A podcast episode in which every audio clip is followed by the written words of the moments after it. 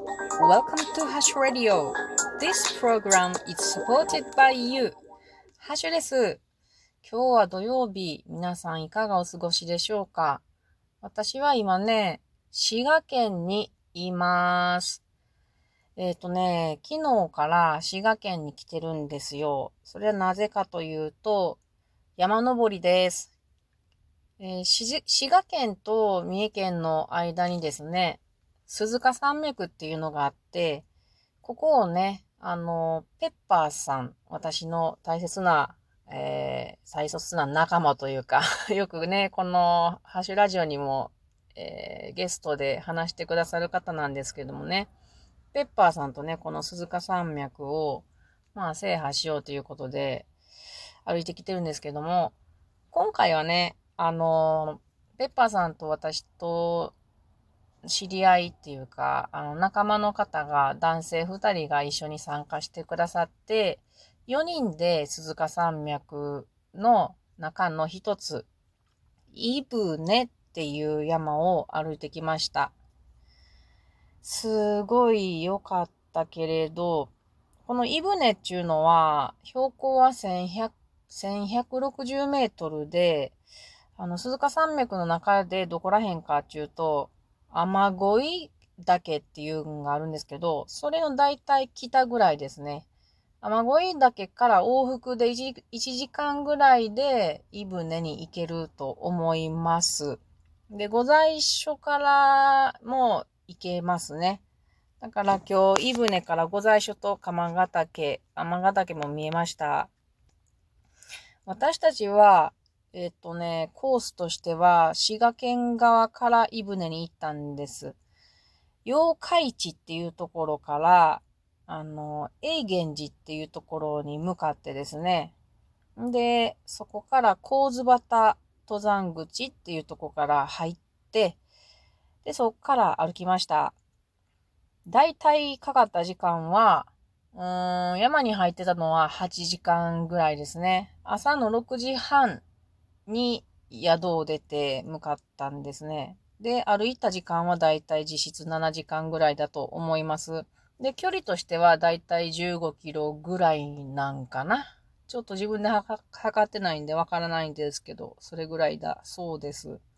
で、このイブネっていう山、今の時期に何が見頃なのかっていうとね、もふもふの苔が見どころなんですよ。皆さん、もふもふの苔って見たことありますか？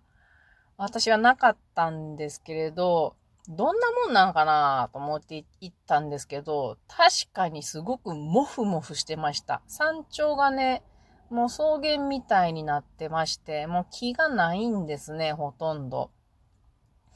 で、そこに、まあ、今日はちょうど曇りぐらいだったから、なんかちょうどいい感じやったんけれど、苔が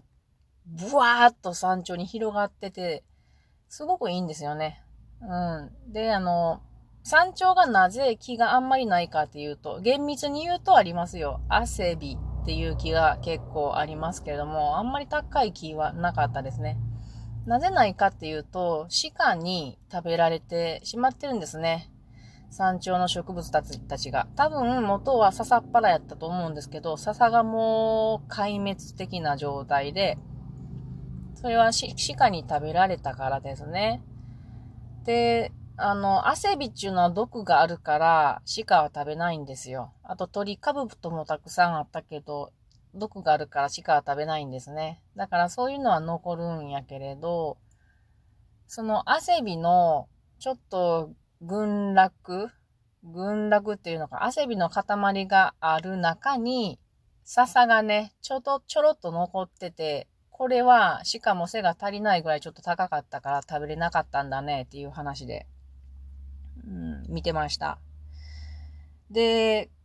もうそのもふもふの苔はね、あの、やっぱり寝転ばなければいけないからね、寝転んできましたけど、かなり気持ちが良かったですね。ただ、あの、水蒸気を出すのかなこう、しばらく寝てたら、しっとりして濡れてしまいました。でも、すごい気持ちよかったです。この湯船歩いたのは、あの4人なんですけれども、この4人の中、実は3人が森林インストラクターなんですね。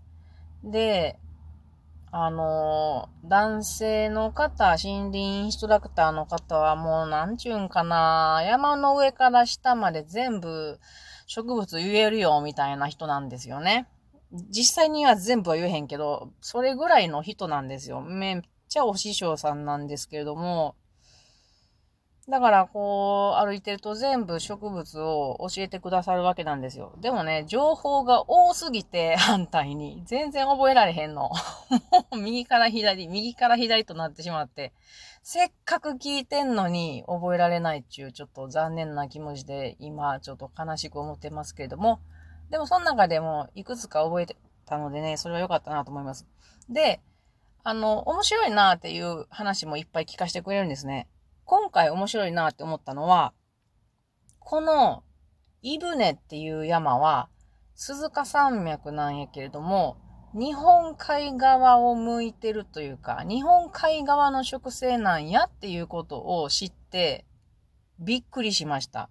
だって私は三重県人で鈴鹿山脈はよく行ってるから、太平洋側のつもりなんですよ、なんとなく頭の中が。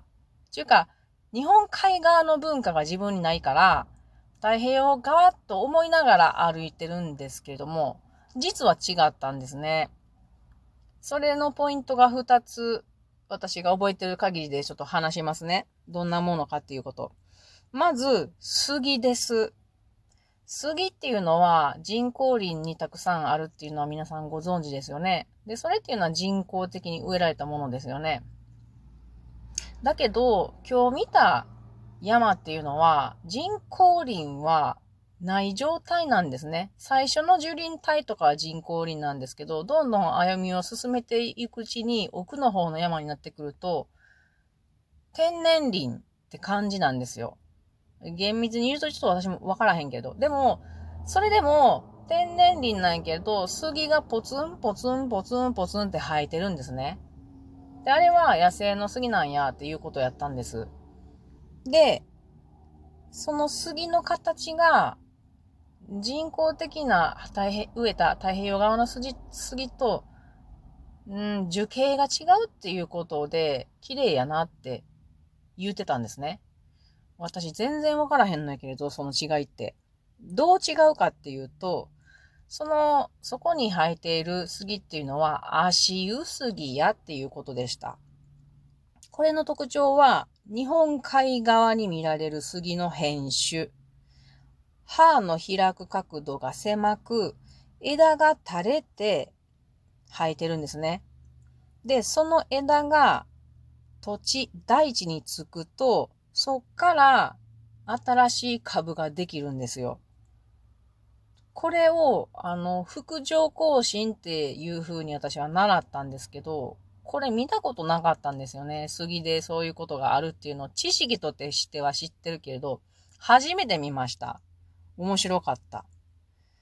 この杉、足湯杉は京都から富山の日本海側に生えているっていうことなんですけどもね。皆さん想像できますか？本当は根っこから杉って生えるんやけれども、あ植物って生えるんやけれど、その枝が土についたら、そっから根っこがまた出てきて、そっから新しい木が、杉が育つっていうことなんですよね。まあ、クローンなんやけれども、強いよね。で、その普通の杉は、葉っぱがね、あ、じゃあ枝が横に強く出る感じやと思うんですけど、この杉の枝としてはちょっと下にテロンって下がる感じでした。これがなんかちょっと肩の力が抜けてる感じで面白かったですね。足湯杉ね。皆さんも、えー、日本海側に行くことがあったら見てみてください。それからもう一つ面白いなって思ったのは、あのね、まあ、こう、木が山の斜面から生えてるじゃないですか。で、普通やったら、ぐにゃーんって上がってくと思うんですよ、上に。ぐにゃーんとまっすぐにね。斜面からね。だけど、今日見た木の中には、ぐにゃ、ぐにゃ、ぐにゃ、ぐにゃって曲がってるところがたくさんあったんですよ。で、あれ、なんやと思うっていう質問を言われて、わからへん。私は全然わかんないですよ。そしたらその答えは、雪の重みで押されてね、冬の間木が。ほんで、伸びね、伸び、伸びれないじゃないですか。だから、なんちゅうんかな。雪の重みで押さえつけられて、んで溶けて、また伸びて、で、また押さえつけられて、ほんでまた伸びてっていう形でぐにゃぐにゃなってく、そうなんです。なるほど、と思いましたね。うん。まあ今日は、このイブネでいろいろ学んだことですけども、この二つは覚えておこうと思います。本当にね、もう一つ不思議やったのはね、やっぱり太平洋側の方が暖かいんかなと思ったんやけれど、1ヶ月前ぐらいに、ペッパーさんと太平洋側の、うん、藤原岳とか登ったんやけど、1ヶ月前でも春、春だ、春がやってきたぞって感じやったんですけど、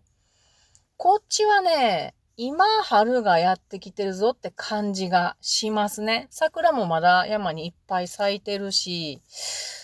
黒文字とかも花が今咲いてるところやし、1ヶ月ぐらいなんか違うんかなって思って面白かったです。ということで今日は湯船に登ってきたよっていう話でした。それでは皆さん、またねー。